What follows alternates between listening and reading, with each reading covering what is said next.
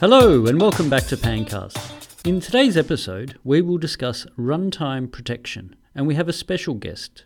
Now, Akshay, as you are joining us for the first time on Pancast, could you start by telling us a bit more about yourself? Hello, John. Firstly, thank you for having me on this Pancast today. I am Akshay Rastogi, and I am a staff technical support engineer in the Prisma Cloud Compute team with years of experience with cyber and network security. Thanks, Akshay. Now, the topic for today is runtime protection. Can you tell us what runtime protection is and why we need it? So, runtime protection is one of the features of Prisma Cloud Workload Protection Platform, which involves monitoring and protecting workloads as they run in the cloud computing environment, defending them against attacks and unauthorized activities in real time. It uses techniques like behavioral analysis, machine learning, and signature-based detection. It integrates with threat intelligence feeds for up-to-date threat detection. What do you mean by workloads? By workload, I mean databases, applications, batch jobs, user requests, which might be hosted on various platforms or resources, such as AWS EC2 instances, Microsoft Azure's VMs, Google Cloud's containerized applications, or serverless functions. And each of these workloads present a potential attack vector for threat actors. So every workload that performs a service, regardless of how briefly it's operational, could be targeted for attack. This is where runtime protection comes in. Can you give us some details on how runtime protection works? Well, runtime protection works independently for all these type of resources. Though you would notice that the feature sets like file system, process, and network protection are more or less same for these resources. However, the way the data is processed varies. For container resources, runtime creates something called a container model for each image, which is a unique one-to-one relationship between models and images. It does so by using machine learning and behavioral analysis that are static and dynamic in nature. For other resources like host, app embedded, and serverless, it does not create any model and instead directly monitors the workload behavior and take action as per the configuration. Runtime does create an observation deck for host and app embedded, which one can find under monitor runtime. This may help admin understand the workloads and therefore configure their respective runtime policy rules. Okay, so how will this help the admins to protect their workloads? There are feature sets as mentioned earlier, such as file system, process, and network protection available for different resource types and are designed to keep in mind the behavior of these resources. For example, the resource will have running processes. It will be making connections in and out of its environment. It will try to perform different file systems related operations, and these could be malicious.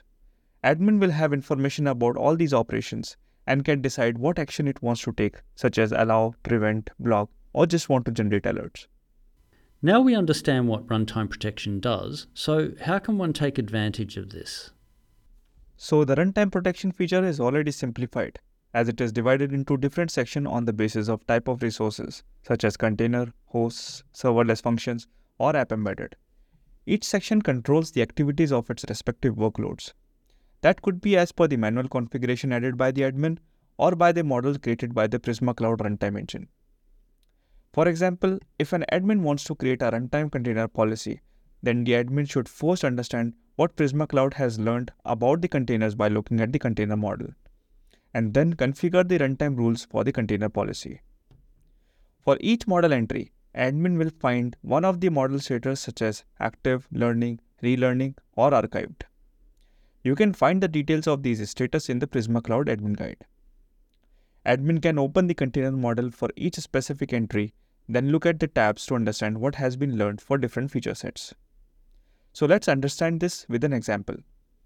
If the container is running a BusyBox app or CMD bin bash as a part of the image, then that will be added in the static analysis when the container is loaded for the first time. Now, if a user runs another process manually, or it is a sub-process of a process user executed, then that will be recorded in dynamic analysis. Good example of this is performing an apt get update. You will see so many processes file system changes being recorded, as apt get will try to make those changes during installation and update. All these learned details works as an allow list. Then you can configure rules to tweak this behavior. So a simple concept to remember here is container model plus minus configured rules equals to allowed behavior. Similarly, for host and app embedded, Admin can look at their respective observation to find the details such as app names and their startup processes, then accordingly configure runtime policy rules. What are the different use cases where runtime policy provides protection?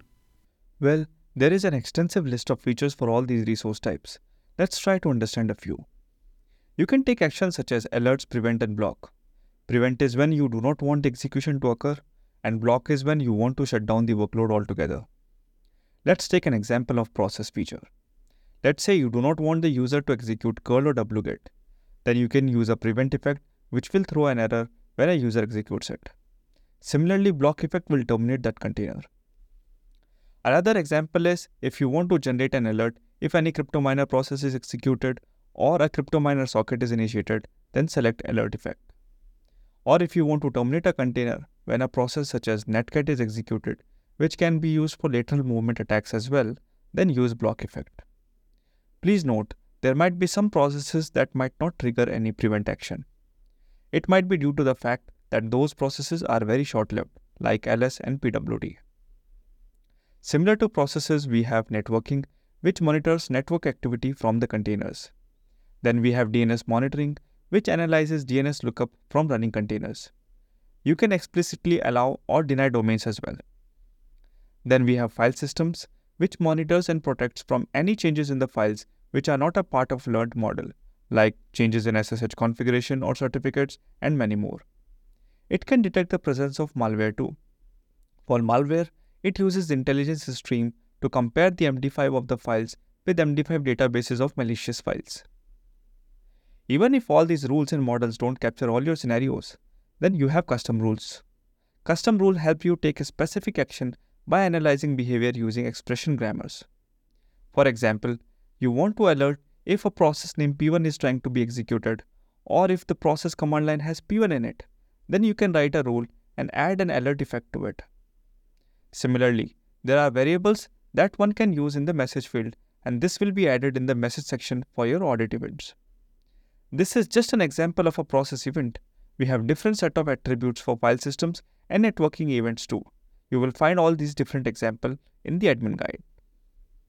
While configuring these custom rules, make sure that these rules don't overlap with other feature set rules as the custom rule takes preference. Also, the custom rules don't take preference in case of crypto miners, as crypto miner detection is dynamic. Runtime engine follows some set of checks like resource utilization, command and control connections, along with MD5 to detect a process file as a crypto miner. Please note, these are just a few examples of what these features provide. Great. Now we've created rules, how can we monitor these activities and troubleshoot if something doesn't work as expected? Sure. We do have many dashboards which can help you find the incidents and provide great details on what has been executed and in what category that incident falls. Let's discuss a few of them. There are individual monitoring tabs for these resources under Monitor Runtime. This is a section where you will find a container model, host, and app embedded observation. You will get information about what is learned about the containers, like processes executed during learning hours, connection initiated to ports and IPs, changes made to the file systems, and so on. Then you have Incident Explorer.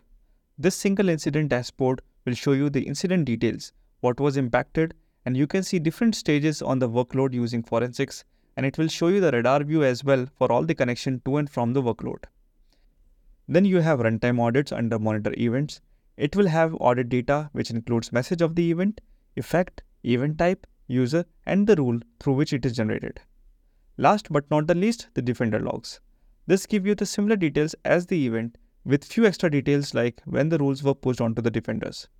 I would request you to listen to our interesting Pancast, The Importance of Making Use of Defender Logs, to learn more. Great info, Akshay. So what are the key takeaways for today? So, use runtime protection whenever you would like to detect and protect action executed on running workloads. Always look for container models or host and app embedded observations to understand what is learned and observed about the workloads. Make use of custom rules if machine learning hasn't picked up the required use case. Last but not the least, troubleshoot and detect activities by using individual monitoring tabs, event audits, and Defender logs. Thank you again, Akshay. I hope our listeners have learned a thing or two about runtime protection. For our Pancasters out there, if you'd like the transcript of this episode, please head to live.paloaltonetworks.com.